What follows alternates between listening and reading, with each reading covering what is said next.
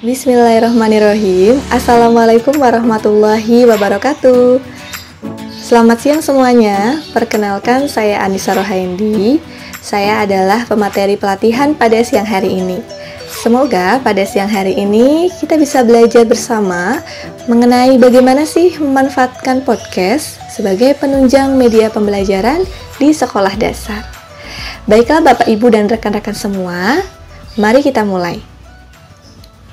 Teknologi telah mengubah cara hidup bermasyarakat dan mempengaruhi berbagai aspek kehidupan manusia di dalamnya, termasuk dalam bidang pendidikan, terlebih pada masa penyebaran COVID-19 saat ini, di mana siswa harus menjalani proses pembelajaran jarak jauh atau PJJ yang memang kebutuhan teknologi sangat diperlukan.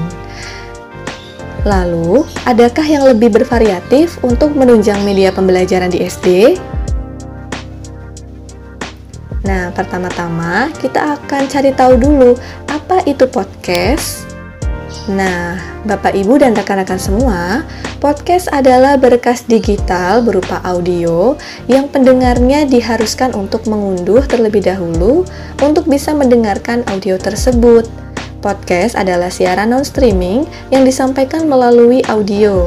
Bisa dikatakan mirip dengan radio, tetapi juga memiliki perbedaan yang nyata dengan radio.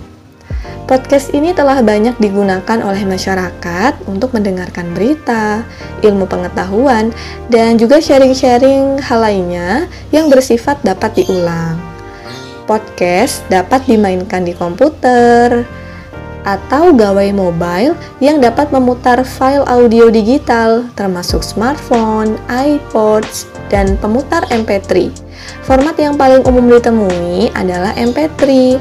Dengan menggunakan file audio yang dapat dibaca di banyak gawai, kita dapat mendengarkan konten sambil melakukan hal lain seperti mengendarai mobil, jalan-jalan, atau berolahraga. Hei, Pindah bu, jangan di podcast terus dong. Enak banget gak ngomong-ngomong dari tadi. Iya, Bang Google Meet, maaf, keterusan di sini jadinya. Abang jago, sorry bang jago, ampun bang jago.